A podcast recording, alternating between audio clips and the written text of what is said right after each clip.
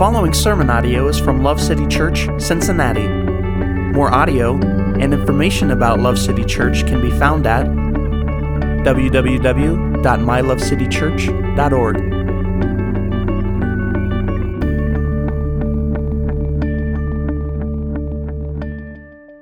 Uh, please turn with me, if you would, to Galatians chapter 2. Uh, we're going to be in verses 1 through 10. As you probably figured, we are continuing in our series through the book of Galatians. It's called Free Indeed. Uh, and in, as you're turning there, in case you're just joining us on this journey through uh, Galatians, um, let me catch us up. So, chapter 1, uh, Paul kind of starts out by expressing his amazement and anguish that the Galatian Christians were being deceived with a false gospel. And he goes so far as to say, those that are uh, teaching this false gospel should be accursed. He, he starts saying kind of wild stuff like, I don't care if an angel pops up. I don't care if I come back and tell you a different gospel than we already told you. Anybody that tries that should be accursed, should be set apart, separated, and marked as a, as a wolf and dangerous, right? Not somebody to be trusted, and they should be ignored. So that's, those are big statements. So then he, he goes on in the rest of chapter 1 to defend his big statements by reminding the Galatians of his own story, of how Jesus saved him and what Jesus saved him from. And, and Paul ties the story of his conversion, which was pretty miraculous. We went back and read that last week in Acts 9. Uh, he ties the story of his conversion to the reality that the gospel he received was not by the agency of man, but it was a revelation from Jesus Christ himself. And so the false teachers that he had in mind, primarily the issue at hand were, was a group called Judaizers. They were, they were, for the most part, they were Pharisees who had come to believe that Jesus was the Son of God, the Messiah, uh, and that he had died and risen again, and that faith in him was the way we'd be saved. But because they were strict Pharisees, and because for so long the paradigm that they operated in was God had a people, the descendants of Abraham, and then there was everybody else. This was really hard for them to deprogram and to understand that now, because the, the, the relationship to God was not determined by adherence to these laws that He gave His specific people, it was by f- grace through faith in Christ that that brought down the, the barrier between Jew and Gentile. Okay, so they're, they're struggling with that. And, and they basically still believe, and they're trying to teach people, that in order to be a follower of Jesus, you need to be Jewish first. And, and they can't, of course, change their ethnicity, but they're talking about you need to adhere to all of the Old Testament covenant laws, and then you can receive salvation by grace through faith in Christ. Okay, so that's their basic position. You had to become Jewish before you could become Christian. And, and, the argument around this, there was a flashpoint. It was almost summarized in the insistence upon one specific element of Hebrew identity and obedience to uh, the Old Testament law of Moses. So I'm going to give you a little bit of, you know, this is kind of a word search here. As we read today, Galatians 2 1 through 10, I want to see if you can identify this, this one focal point of the debate about whether salvation comes by grace through faith in Christ alone or if obedience to Jewish law is also required. Pretty important for us to know today because there was a bunch of smart people that thought that was the case, right? So let's let's investigate, all right? Because um, maybe I shouldn't be eating shrimp. I don't know. Let's find out. Um, okay, so we're going to read Galatians uh, 2 1 through 10, okay? Then, after an interval of 14 years, I went up again to Jerusalem with Barnabas, taking Titus along also.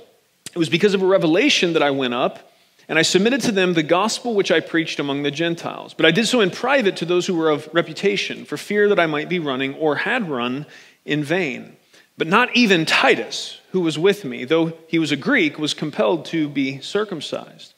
But it was because of the false brethren secretly brought in, who had sneaked in to spy out our liberty, which we have in Christ Jesus, in order to bring us into bondage. But we did not yield in subjection to them for even an hour, so that the truth of the gospel would remain with you. But for those who were of high reputation, what they were makes no difference to me. God shows no partiality. Well, those who were of reputation contributed nothing to me. But on the contrary, seeing that I had been entrusted with the gospel to the uncircumcised, just as Peter had been to the circumcised, for he who effectually worked for Peter in his apostleship to the circumcised, effectually worked for me also to the Gentiles. And recognizing the grace that had been given to me, James and Cephas and John, who were reputed to be pillars, gave to me and Barnabas the right hand of fellowship, so that we might go to the Gentiles and they to the circumcised.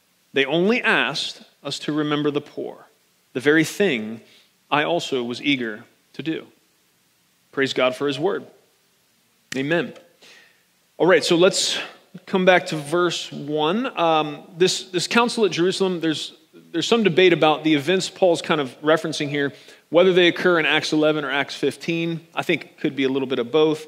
Uh, I understand why there's debate. It's not that important, really. The bottom line is he's recounting it here for a specific purpose, and we're going to kind of stay in that lane. Um, verse 1, we see a couple characters introduced here that you may or may not be familiar with. Barnabas was a well known and respected leader among the early church. Uh, he and Paul had done lots of missionary work together, and he was a key player in the early expansion of the good news about Jesus going out to the Gentiles. Uh, Barnabas' name, it means encourager, and uh, you, you, see that he was aptly named uh, in his encouragement of John Mark and others in the book of Acts. So you'll see the most said about Barnabas in the book of Acts if you read that, okay? Titus was a, a son in the faith to Paul, uh, and he helped Paul a lot in, in, in a lot of the church planting and evangelism that we see recorded throughout the New Testament. Uh, Titus notably spent a long time on the island of Crete, uh, and he was left there to guard sound doctrine and to strengthen the churches there by training and appointing elders to lead them. Did some pastoral work there and church planting work on the island of Crete. Uh, Paul actually wrote a letter to Titus, uh, and I think in 2015 we studied that letter together. So uh, if you want to know more about that, I think it's, I don't know, six or seven sermons long. Not a very long book, but in any case, there you go. Uh, verse 2. it was because of the revelation that I went up and I submitted to them the gospel, which I preach among the Gentiles. But I did so in private to those who were of reputation, for fear that I might be running or had run in vain. That's you get the wrong idea there. This, this is less that Paul was worried that the gospel he was preaching was untrue, right? Like if that was the case, then Galatians 1 is confusing because he's like, anybody says anything different, they should be accursed, right? Even if it's an angel. Paul's not super worried that the God, he knows what's up. Like this, this gospel he's preaching is, is correct. Um, he, he's already laid out in Galatians 1 in no uncertain terms that there's only one gospel, and to believe any other is to abandon the God who gave it to us in Christ, right? So there's, it goes farther than just, are you abandoning the gospel? He makes this, this tie in that if, if you do that, if you walk away from this true gospel, we're going to have an additional issue. You're, you're actually abandoning the God who gave it to us uh, because coming to Him only happens one way, and it's through receiving this good news and message about Jesus. So, uh, the real concern here is that if the leaders in Jerusalem, and namely here we're talking about Peter, uh, James, the brother of Jesus, and John, if they were going to agree with the Judaizers, uh, then all of the work that Paul had done would be in danger of being undone. You know, they've been out planting churches, they've been out preaching this idea to people that, look, man, it doesn't matter anymore. Whether you're Jew, Greek, doesn't matter. Here's what, here's what matters. Do you realize that you're a sinner and will you trust Jesus to be your Savior? That's it. That's, that's the gospel, right? So, uh, if, but if, if the, the, the kind of pillars of the Jerusalem church, the apostles, if the Judaizers were able to convince them, well, it is that, but it's also adherence to Old Testament law. That's going to be problematic. That's going to mean, first of all, you know, what happens then, right? Because Paul doesn't believe that. But then what's going to happen with all these churches that have, that have heard the real gospel? It'd be a lot of confusion and a lot of, a lot of really um, hard work could be undone. So that's what he's really talking about there. Um, what, what, he doesn't, what he would, you know, what he doesn't want to happen is he's gone through, you know, he's, he's been to all these places. They've planted these churches. They're starting to thrive and grow and preach the gospel. You know, he, he doesn't want these, these Judaizers to be able to come along with the authority from the, the apostles in Jerusalem. And, you know, so they, they show up, let's say, in Galatia, and the Galatians are having a church barbecue, and you know they're barbecuing up some pork shoulder, they're barbecuing up some shrimp, right? And the Judaizers show up like, "Hold on, man, you guys aren't Christians because you're eating that stuff, and the Old Testament law says you can't, right? It's like that. That's going to be a problem. So, um, I mean, ultimately, the biggest concern isn't barbecue here, but that is a concern. We need to have freedom about what goes on the barbecue. You guys agree with that? Can you say amen to that? Amen. We need freedom in Christ about. That's right. Some shrimp on the Barbie. So, uh, whatever it is. so, uh, that's that's kind of the that's what we're diving into. That's the issue we're talking about today. Verse three says, "But not even Titus, who was with me, though he was a Greek, was compelled to be circumcised." So Titus is kind of a he's an example here almost. He's, he's a guy that has clearly been grabbed a hold of by Jesus, has been doing all this work, given his life to preach the gospel and to help Paul with these missionary journeys. And he's a Greek and he's not been circumcised. So he's kind of a, an object lesson about look, man, here's, here's a real life example of why what these, these guys are saying is not true. Um, and this kind of leads us headfirst into that common focal point that I was asking you to look for. Uh, there's a flashpoint around this idea of whether adherence to the Old Testament law uh, is, is needed first and, and to become Jewish first before you could become a Christ follower. That flashpoint, that focal point, is circumcision. Okay, that's where that's what it came down to a lot. I mean, they believed you needed to do more than that broadly, but this, that was the big deal that was being argued here. Um, and so these guys argued often that men needed to be circumcised, just as all the descendants of Abraham had been since the covenant, uh, terms that were laid out by God in Genesis 17 to Abraham. Okay, so that was part of the deal. Now, I'm going to read those to you so that you see what I'm talking about. But I just want to say this if, if you have yet to become a follower of Jesus, or you are newer to the faith, I, I can totally understand if right now you might be perplexed why everybody seems so concerned uh, with everyone else's foreskin or lack thereof at this juncture in the scriptures. Okay? I can totally see why that would be confusing to you. Um, and, and, I'm going to do my best to help us understand that, okay? It's, it's important for us that have been reading the Bible for a long time because we read this, right? And, and if you've been all through the whole thing, you're like, okay, yeah, yeah, that makes sense. I see why they're talking about that. But then, like, folks that are like new to the Bible, you know, we start talking about circumcision, like this is this big deal, and everybody wants to know: is this guy circumcised? Is that guy circumcised? You could, if you're new to all this, you'd be like, what is happening here, right? Like,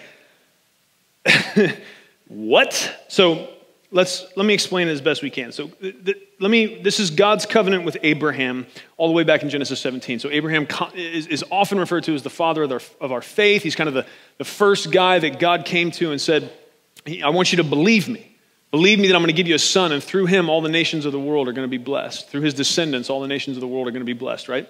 Um, that's that's Abraham, and he, in, in a lot of ways, kind of kicks this, this whole thing off. So, Genesis 17, starting in verse 6, here's that covenant I will make you exceedingly fruitful, and I will make nations of you, and kings will come from you. I will establish my covenant between me and you and your descendants after you throughout their generations as an everlasting covenant to be God to you, to your descendants after you. And I will give to you and to your descendants after you the land where you live as a stranger, all the land of Canaan as an everlasting possession, and I will be their God.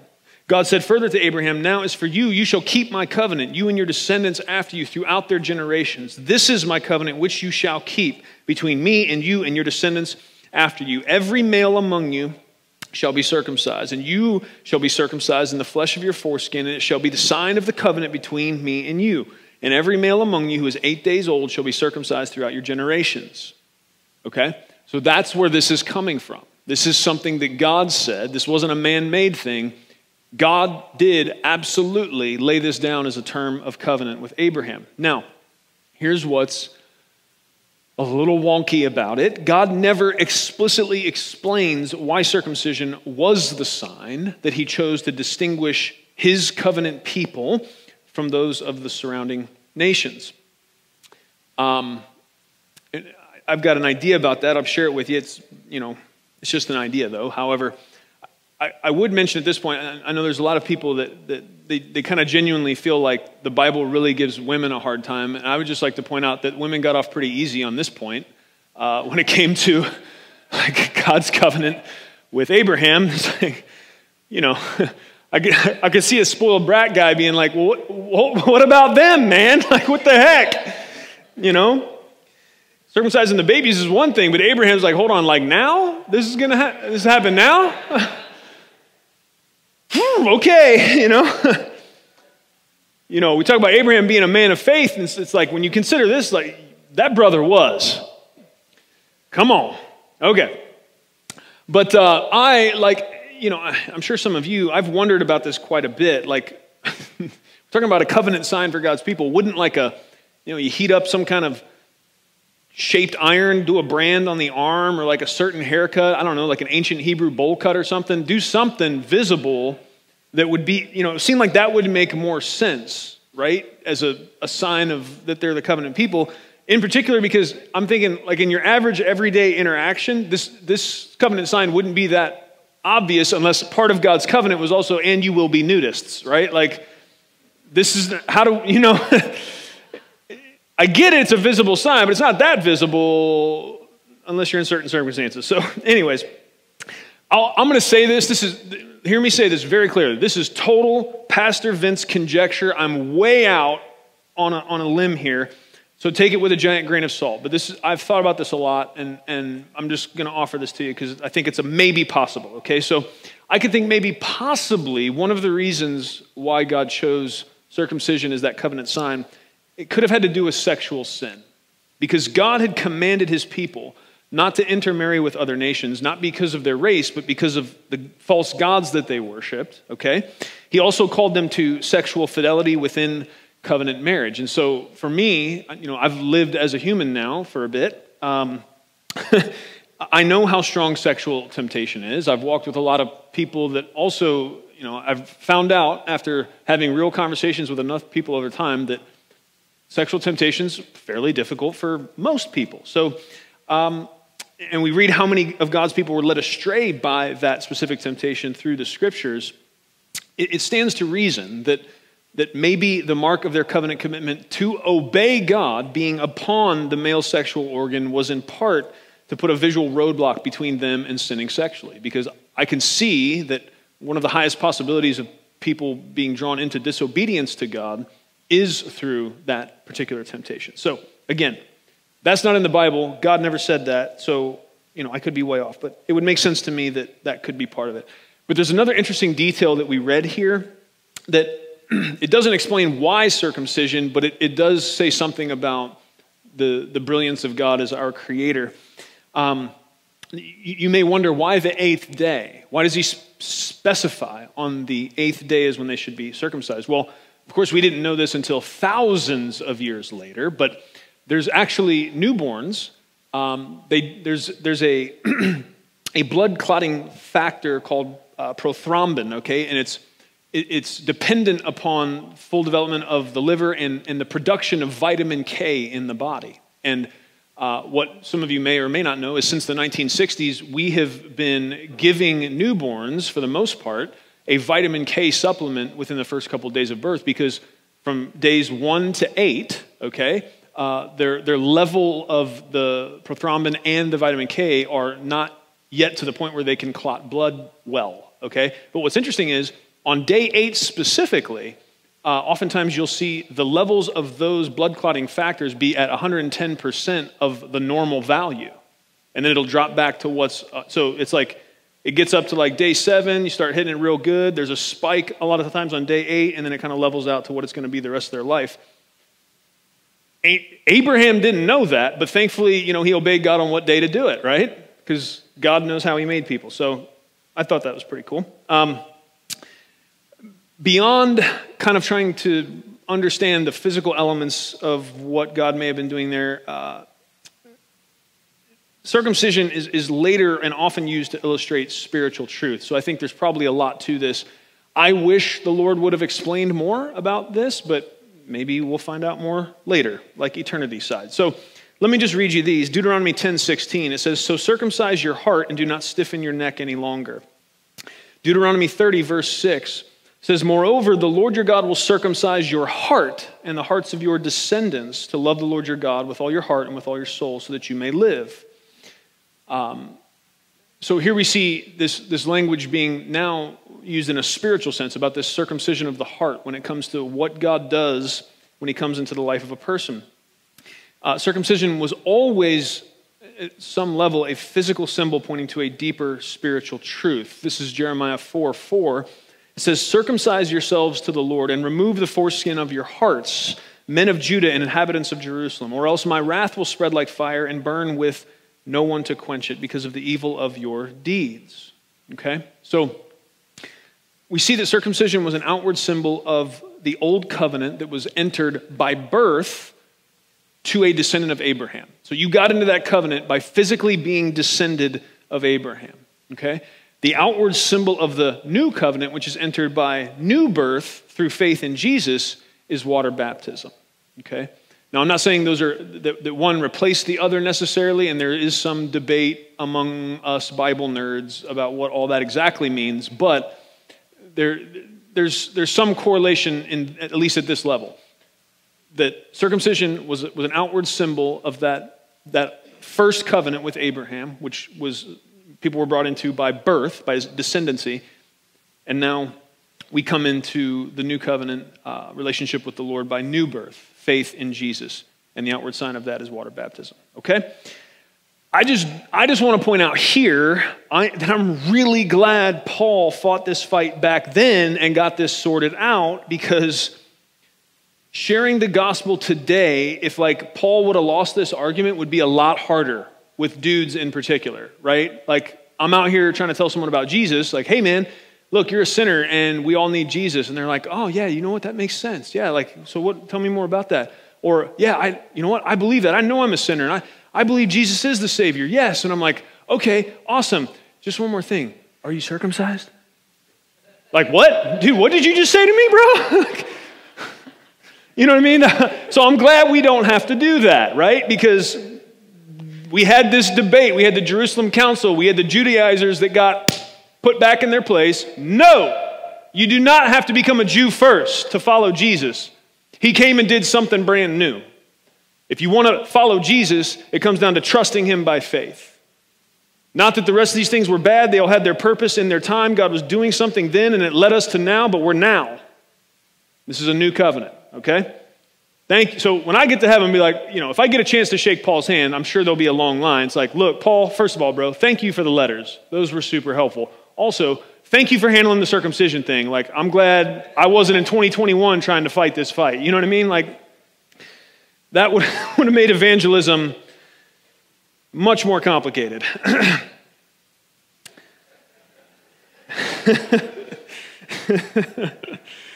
Amen. Thank you, Paul you know, Paul knew who he called on the road to Damascus, man. Paul wasn't like a peace at any cost guy.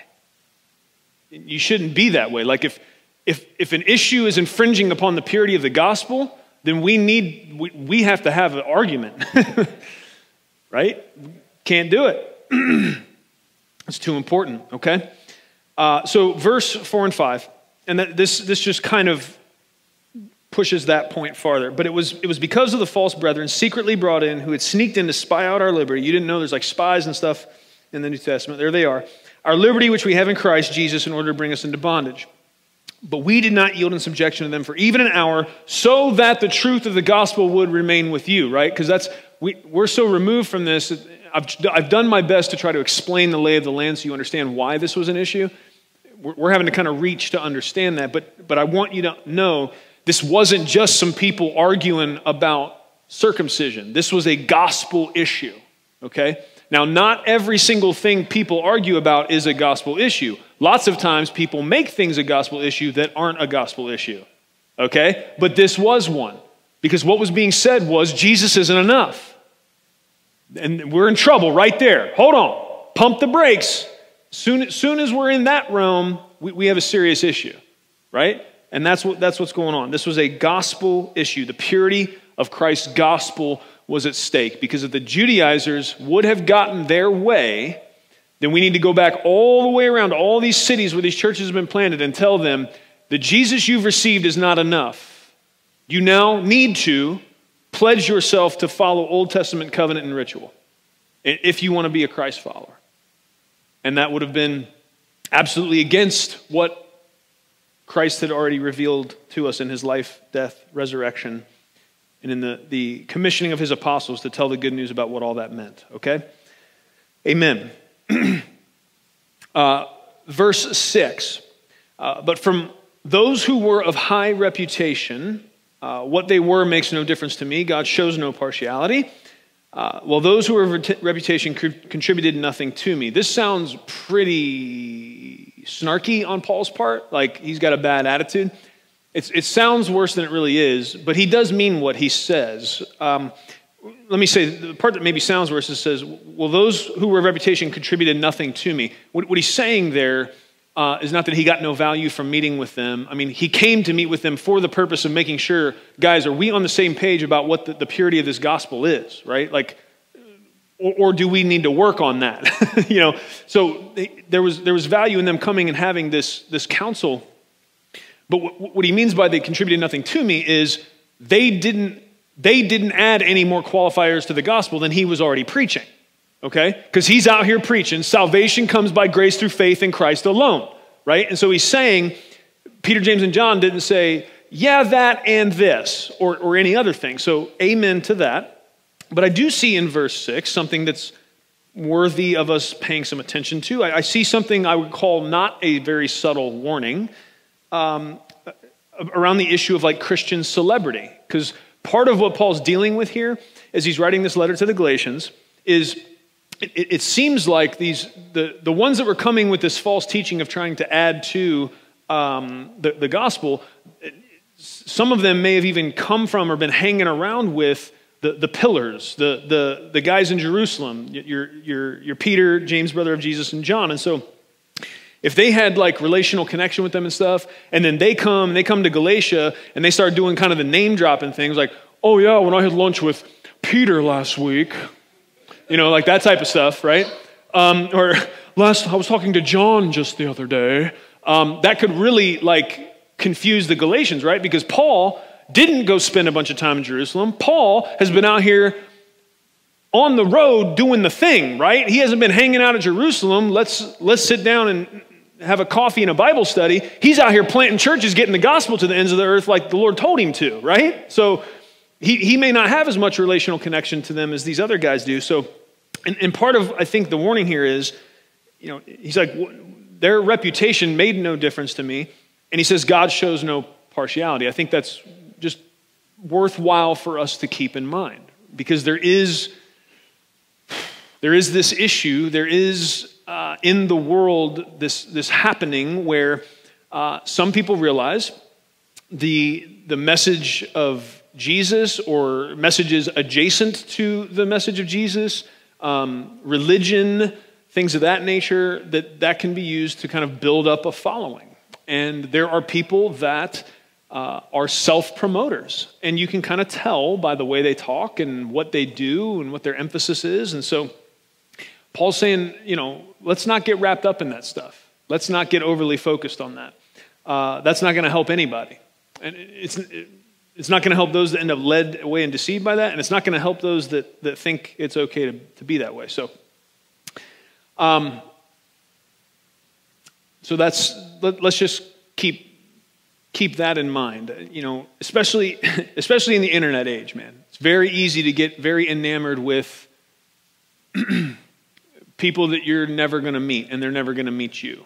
And it's, there's a way to be led astray in that. There's multiple ways to be led astray in that. And that's, I think, Paul's writing a pastoral letter here. He knew the Galatians, he had spent time with them. And he's saying, guys, I, I know what happens with this name dropping stuff. I know what happens with, you know, when, when people get a, a, a name, kind of bigger than life name and what that can do and how that can have undue influence. So just chill on that, right? Basically, is, is the warning. So, amen. I think you get it.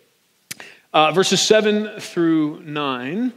Um, it says, But on the contrary, seeing that I had been entrusted with the gospel to the uncircumcised, just as Peter had been to the circumcised. For he who effectually worked for Peter in his apostleship to the circumcised effectually worked for me also to the Gentiles. And recognizing the grace that had been given to me, James and Cephas and John, who were reputed to be pillars, gave to me and Barnabas the right hand of fellowship.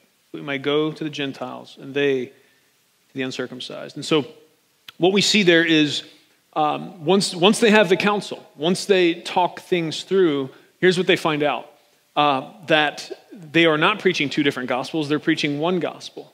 But that God has, in his great wisdom, kind of assigned these leaders different emphasis. And so, what is being said here is not that um, Peter can never minister the gospel to a Gentile. As a matter of fact, God dealt with him pretty, pretty plainly back in Acts 10, right? You know, the big sheet with the animals get up, kill, and eat, and all of that. And the whole point of that vision was to say to him, Look, man, because Cornelius was about to pop up.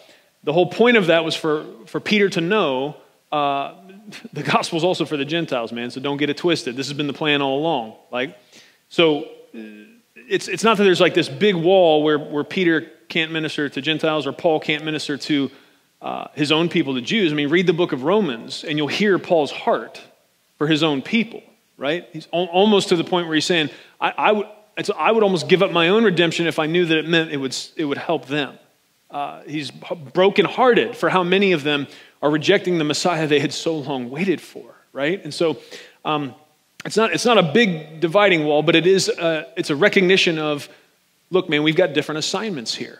And I think that whole idea is pretty helpful for the way we kind of think about the body of Christ broadly, because what tends to happen, because humans are sinful and our nature is, uh, often leads us to foolishness, is we, we are a part of whatever part of the body of Christ we're a part of, and, and we think that that that emphasis or exactly the way things are done there like that's that's the only right way. And we start to think like well everyone else i don't even know if they're in the body if they're not doing it exactly the way we do it and, and where we do it and how we do it. And they don't say exactly what we say. And it's like well hold on man ministry to the jews coming out of those pillars in jerusalem would, would look different in some ways than paul's ministry to the gentiles and and uh, that's absolutely okay and so when it gets into like christian denominations squabbling with each other uh, Christians arguing with each other about this, that, or the other thing, or, you know, and, and look, like, do sometimes things need to be dealt with and corrected and, and sometimes argued through in good faith? Yes, absolutely. That can be helpful. But what I'm really talking about here is like the attitude of our hearts towards other people, other believers, and, and what their emphasis may be in the body. Because here's sometimes, man, you know, Paul and Corinthians use this idea that he uses actual body parts to illustrate the body of Christ. Like, you know, you, know, you might be a nose or an ear or an elbow or a toe. You know, it's like if, if you're a toe in the body of Christ, man, you guys have heard that saying before. Like, if you're, if, you're, if you're a hammer, everything looks like a nail. Or if you're a nail, everything looks like a hammer. I don't know. In any case, you get the point. If you're a toe in the body of Christ, man, you might be like, oh, yeah, I'm a toe, and all the other toes are awesome, and what we do is really important, and this is cool and stuff. But look at those fingers, stupid fingers, doing their finger stuff. Doesn't even matter. But look, man, you only think that because you're a toe, bro. Like, chill out. We need the fingers too, and the nose hairs and all the stuff, okay? We need a whole body doing all different kinds of stuff. Why, Pastor Vince? Why doesn't it all look exactly the same? Why don't we have exact uniformity everywhere? Because God's brilliant, okay? Because He knows there's different people in different times, in different places, in different cultures. There's different problems. We think of new ways to jack this world up with our sin all the time. There's new kinds of brokenness all the time. And so there's going to be different emphasis. We can't, as a local church body here, we can't answer every single way we've jacked this world up through our sin. There's no way.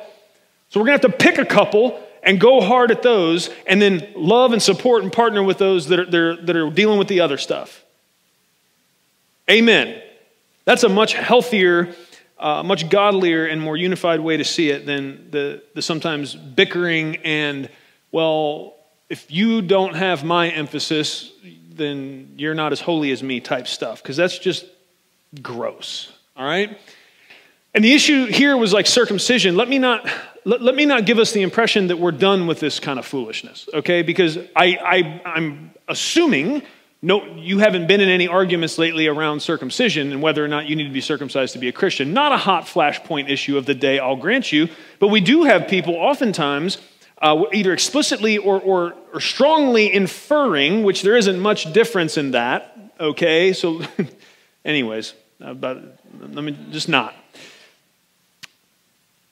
when, when people give the idea that, well, if, if you're not a part of this particular denomination, you're not, you're not really a believer. Or if you don't, this particular pet doctrine or whatever, if you're not as amped about that as we are or I am, then, well, I don't think, I don't see how you could, I don't see how you could be a believer. Or this certain hot button political issue, one way or the other. If you think this about that way, how could you be, man, you better chill out with that. That's just like the Judaizers coming and say, no, no, no, you can't be a follower of Jesus. How can you be a follower of Jesus if you're not circumcised? Paul said, let me tell you how. He died for all of us, man, and changed everything. And so when it comes to relationship with God, all our little pet stuff doesn't matter anymore. One thing matters. Do you know that you are a sinner and that you are dead in your sin apart from Christ and that He made a way for you to be reconciled to God through faith? That's it. So don't you be going around adding whatever your pet thing is. I know none of you are out here telling people, hey, if you're not circumcised, I don't know if you're saved, but there, there might be stuff. And maybe you don't say it. Maybe it just lives in your heart. Okay? Well, I don't see how that person can be a Christian because, well, are, are you saying that you don't know how they could be a Christian because they have no profession of faith? You're fine. Anything else you're inserting in there, we're in trouble. Amen. All right. Okay, verse 10. This verse 10 is very interesting to me. They only asked us to remember the poor, the very thing I also was eager to do. Okay?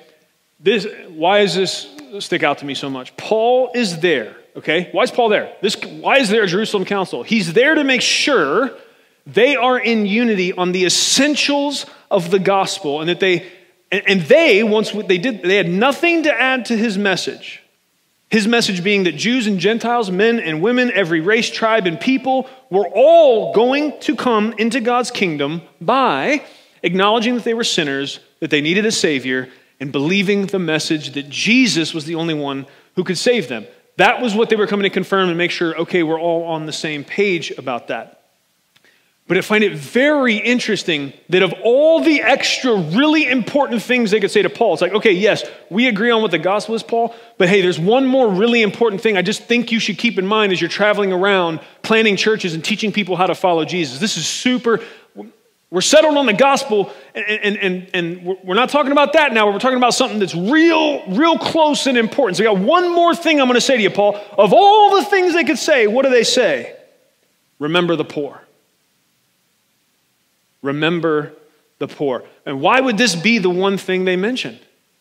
Of all the things they could, there's so many other things that are a part of what it means to follow Jesus once you have been saved by grace through faith. Why did this make the cut of the one thing they said? As Paul's heading out the door, yep, we agree on the gospel, we're good to go. But Paul, hey man, there's what, just, this is a big deal, bro.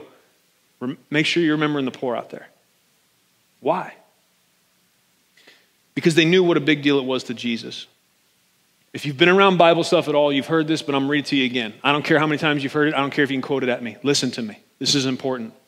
Matthew 25, starting in verse 31. But when the Son of Man comes in his glory, and all the angels with him. Then he will sit on his glorious throne. All the nations will be gathered before him, and he will separate them from one another, just as the shepherd separates the sheep from the goats, and he will put the sheep on his right and the goats on his left. Then the king will say to those on his right, Come, you who are blessed of my Father, inherit the kingdom prepared for you from the foundation of the world. For I was hungry, and you gave me something to eat. I was thirsty, and you gave me something to drink. I was a stranger, and you invited me in. Naked, and you clothed me. I was sick, and you visited me. I was in prison, and you came to me.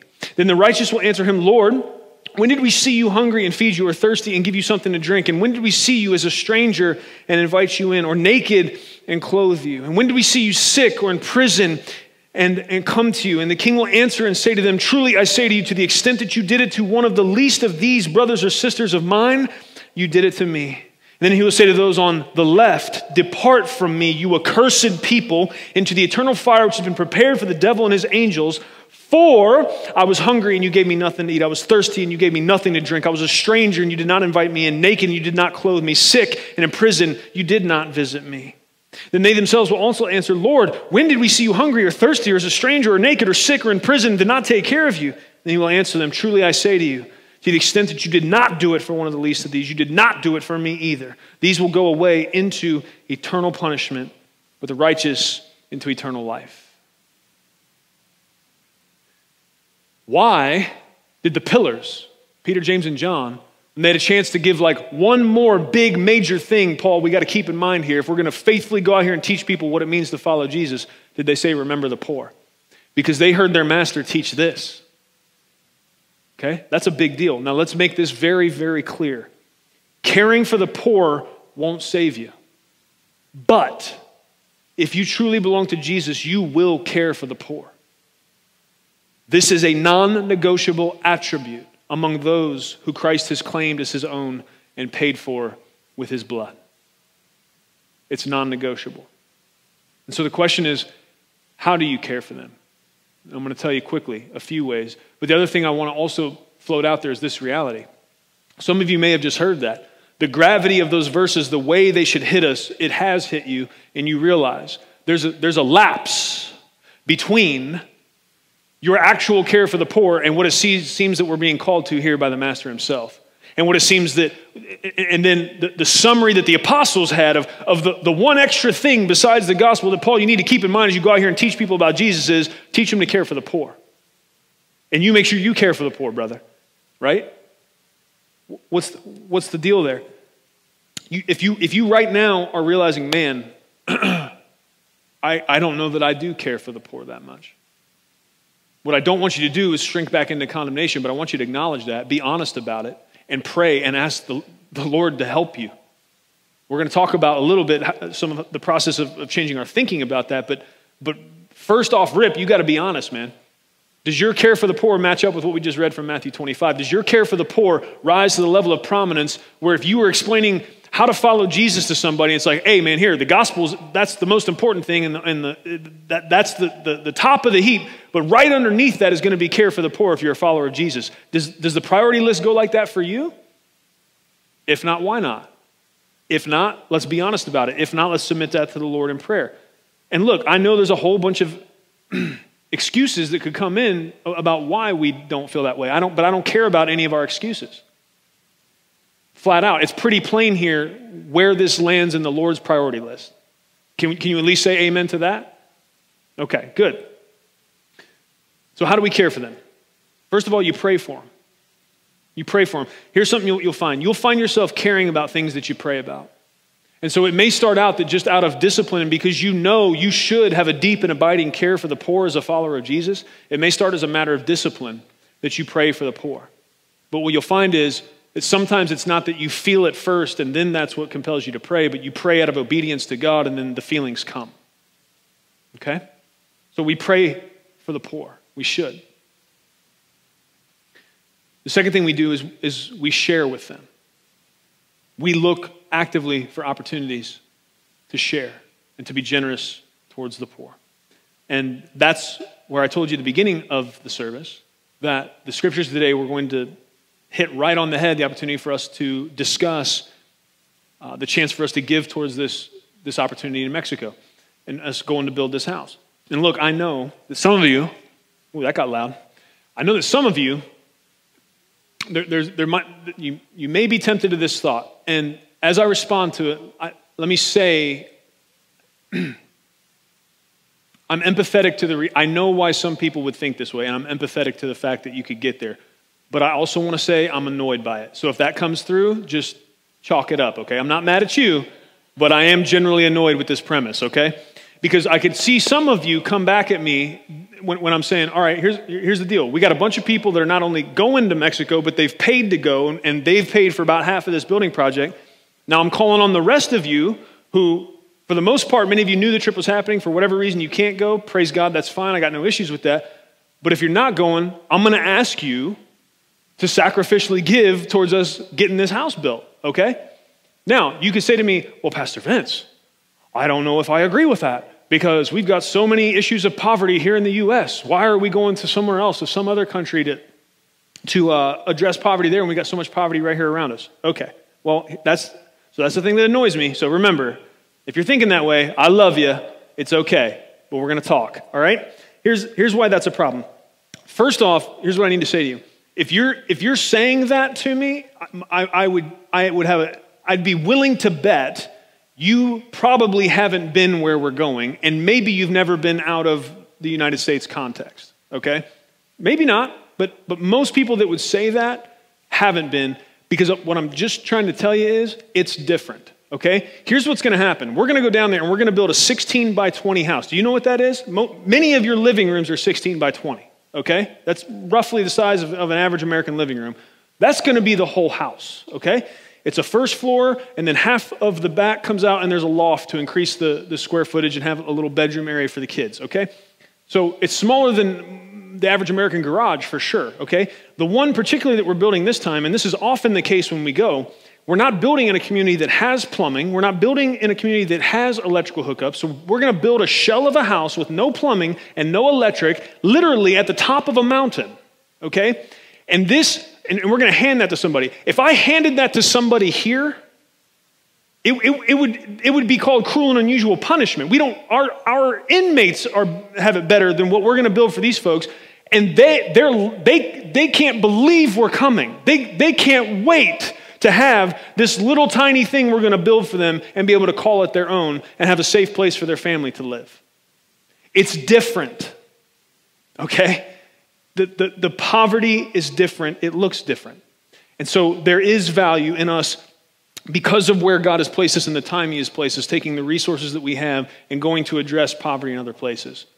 Okay? Also, part of why we're going is simply because we have relationship and we believe in what's going on down there. The gospel's being preached, people are coming to Christ.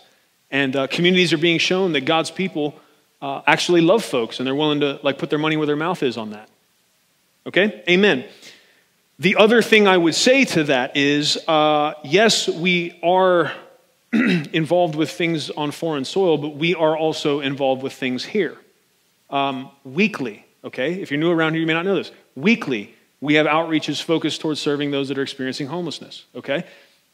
We are knee deep in the poverty here, right here in our city, and doing all that we possibly can to bring an answer to that and to walk in love towards folks that are struggling. Um, I, and, and, this is an opportunity. So, so why am I saying this? because when it comes to us having a, a, right thinking about caring for the poor, I told you we should pray for them, but also uh, where your treasure is, your heart is also. And so, again, um, I'm asking you to, to, to maybe think about it different. Because when I bring up the fact that we're about to build this house in Mexico, it, that hits all of you some way, right? Some of you hear that and instantly, and, and those of you that are like precious, hyper generous, tender, conscious sheep in here, and you're like really nervous about my tone of voice right now, just relax. It's okay. I'm not talking to you, okay? I'm talking to the stingy, stiff neck ones right now, okay? I got to deal with them too sometimes, all right? So if you're a precious sheep and you, I mean, you already got the check made out. I said Mexico and that's all you heard, like, right? Because you're a giver and you're generous. That's you're okay. We'll hug afterwards. I know I sound a little upset, but we got to deal with stuff sometimes and be direct. Okay, I'm trying to be direct today. So here's another direct thing I'm going to say to you. Within the last month, I came to this church and I said, "Weather's changing. Here's what I'm asking you guys to do: take some of your shopping anointing that I know you all have." Go hit up some local thrift stores, find large to 2x hoodies, find the deals, go on green tag day, get a bunch of them, and bring those in because we start needing those to hand, hand out. To my knowledge, not one hoodie has come in yet. Okay? So I just want to make sure I'm saying real clear again. We need your help on this. I know not all of you can go out on Wednesday night or Friday nights, and that's fine. I get that. But it's going to take all of us to keep this thing going and to be able to, to provide the needs of the people around us, okay? So I'm saying it again. We need some stuff. Amen. How does that hit you? Do you not like the way I'm talking to you right now? Does me calling you towards generosity, like, man, see, I told you, if it's your first time here, I could see, like, man, you're bumping your spouse, your first time here. Hey, I told you churches are always just about money. This guy's up here trying to get money. That's all it's always about. It's about money. Man, miss me with that, okay? Because here's the reality you can count on one hand how many times I stand up here in a given year and ask for anything other did I say anything about anything when it comes to offerings or tithes or none of that? Okay? Go back, check the record. I, I bet you you can count on one hand. Okay? So that, that's not the issue here. The issue is, though, that Jesus made very clear his people should care for the poor. And I don't want you to be able to live in this delusion that you can be a faithful follower of Jesus and not care for the poor. You can't. Just flat out can't do it. Amen. Okay, good. Awesome. That's what we're doing. This is really about me pastoring your heart. This isn't so, I'm not trying to get hoodies out of you or get Mexico money out of you. Here's the bottom line uh, whether or not you give today towards any of that, we're going to do all those things. God always has and always will provide the means. But it's an opportunity for you to care about what the Bible says you should care about and or move in obedience to that or not. That's what we're dealing with. Okay? The things are going to get done regardless. But you should be a part of it. Amen. There you go. All right. We're getting it. Last thing, how do you care for the poor? You spend time with them. You spend time with them. Romans 12, 14, it says, Bless those who persecute you, bless and do not curse. Rejoice with those who rejoice and weep with those who weep. Be of the same mind toward one another. Do not be haughty in mind, but associate with the lowly. But associate with the lowly. It's very easily to get ourselves insulated into our little, our little tribes and encampments, our little socioeconomic comfort bubble. Um, man, I'm just telling you right now, there's some value to you intentionally looking for ways to get outside of that, uh, where that makes you comfortable, and associate with people uh, that are in a lower socioeconomic status than you. And it doesn't have to be what we're doing on Wednesdays and Fridays. It doesn't mean that you have to go down underneath bridges and minister to people at like the lowest rung. There's all kinds of people suffering from the effects of poverty and uh, have difficulties and, and, would be considered the, the poor that need to be cared for. But I'm just asking you to care about it, to think about it, to pray for them, to give towards it when the opportunity comes, but also not, not, not think that the end of it is, okay, if I see a need, I can throw some dollars at it, and then whew, there I cared about it. Um, it. There's also something to pressing in beyond and getting to know those folks because part of what we're doing when we're out doing ministry in the streets, we're not, we're not just driving by and tossing bowls of pasta at people like rapid fire and off we go because the, the, the other half of the job is, is yes, to meet their physical need. Like Jesus cares about just that. Anybody wants to try to come and tell me that feeding somebody in and of itself that's hungry, sitting out there on the street, that that is not ministry that Jesus cares about in and of itself, if, if you want to have that discussion, wear a cup and come see me. Okay? Because it's, it's going to get real. You don't know what you're talking about. A. B, that's not all we're doing. We are looking through by creating can you not understand that when you meet somebody's physical need and show them you love them, you love them enough to show up consistently and make sure they have something to eat and you look them in the eye while they're doing it, can't you see how that would open up a door of their heart to think, man, maybe this person is somebody that does care about me. And, and when they talk to me about like what the next steps are for me in my life, like I can listen to them and maybe trust them. I had an awesome experience this week. Finally, COVID and all that has kept me from being able to do it, but the leadership has changed at the Salvation Army Adult Rehabilitation Center that I've been friends with them folks since we've been in Norwood. Major Beauchamp ran that for uh, all the years until basically a couple years ago, a new set of captains came in. Finally, this week, I got the chance to go meet them. Their schedule was hard, mine was, but we got to meet. But I'm sitting in the lobby of the ARC over here, waiting to meet the new captains, and I'm, I'm there less than five minutes, guys and two different guys, Otis and Joe, that within the last three weeks, we had served bowls of food downtown and encouraged them look, man, you don't have to be a slave to alcohol anymore. There's, there's more for you in Christ, man. Let's, let's start looking at next steps. Have you talked to the Salvation Army? Have you talked to this place, this place? Both those guys walk through the lobby, stop. Oh, hey. That blessed me so much, man. It wasn't, so did we get to put them in the car and take them up there and know, get to trace with our finger the exact way God was using whoever he was using to invest in those guys' life? No. But I do know when you're out here sowing seed intentionally, God does something with it. Amen, man. That blessed me. the last thing I'm going to give you is so I, I said we got to pray for them, share with them, spend time with them. Um, you, lastly, we have to know that we are them.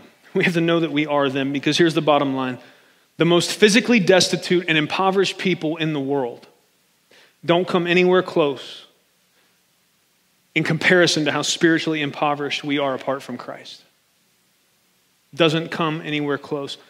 I, I, want, I want you to ask yourself this Do you really believe this? And I don't just mean like in a Christian cliche way, like I know that's supposed to be the right answer. I'm asking about what you really believe in your heart. Do you genuinely believe that the physically poorest person on the planet who has laid hold of Christ's gospel, that, that great jewel of, of infinite and eternal worth, do you believe that that person is far richer than someone who is so poor that all they have is money or power or fame? Do you really believe that? Because here's why I'm at, here's why I'm pushing you on it. Because it's hard to believe that.